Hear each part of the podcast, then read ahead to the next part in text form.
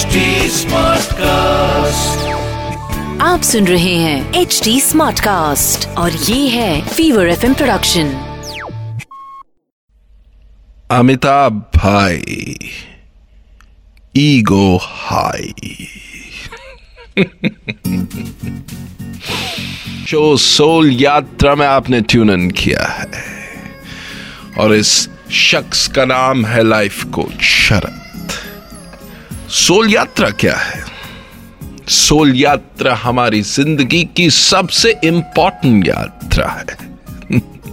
हमारी रूह की सबसे अंदरूनी पुकार को हम सोल यात्रा कहते हैं।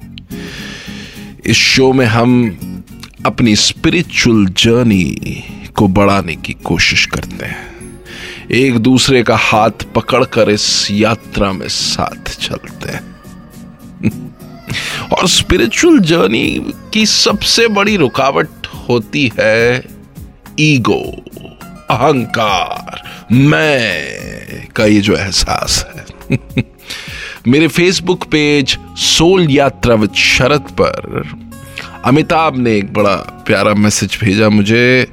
अमिताभ कहते हैं शरद मैं अपने ईगो से बड़ा परेशान हूँ, अपने अहंकार से बड़ा परेशान हूँ। इससे छुटकारा कैसे पाया जाए?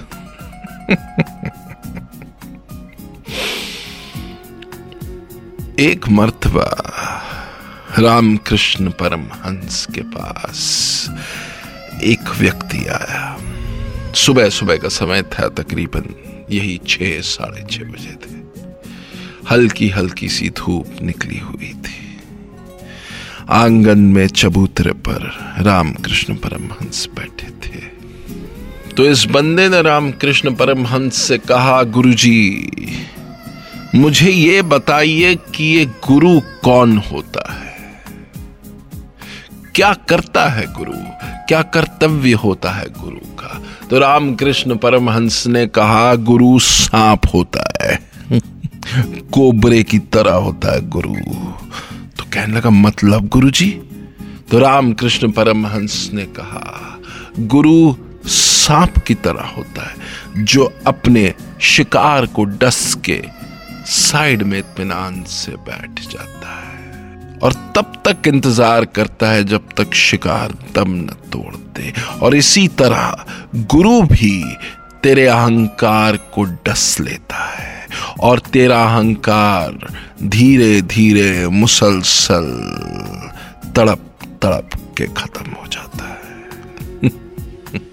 तो Amitabh to answer your question तू अहंकार से विजय पा ही नहीं सकता जब तक तुझे गुरु ना मिले। ये मेरी गारंटी है। जब तक गुरु के चरणों में तेरा शीश नहीं झुकेगा, तेरे अहंकार का जाना इम्पॉसिबल है। हाँ, लेकिन तू तैयारी ज़रूर कर सकता है Amitabh. You can prepare yourself for the guru अब तैयारी कैसे करें? अपने थॉट्स को लेके अवेयर हो जाओ। अपने थॉट्स को देखते रहो। साइड में खड़े होके। अच्छे विचार, बुरे विचार happy thoughts depressing thoughts just observe them ठीक है? आप सुन रहे हैं एच डी स्मार्ट कास्ट और ये था Fever FM production HD smart Smartcast.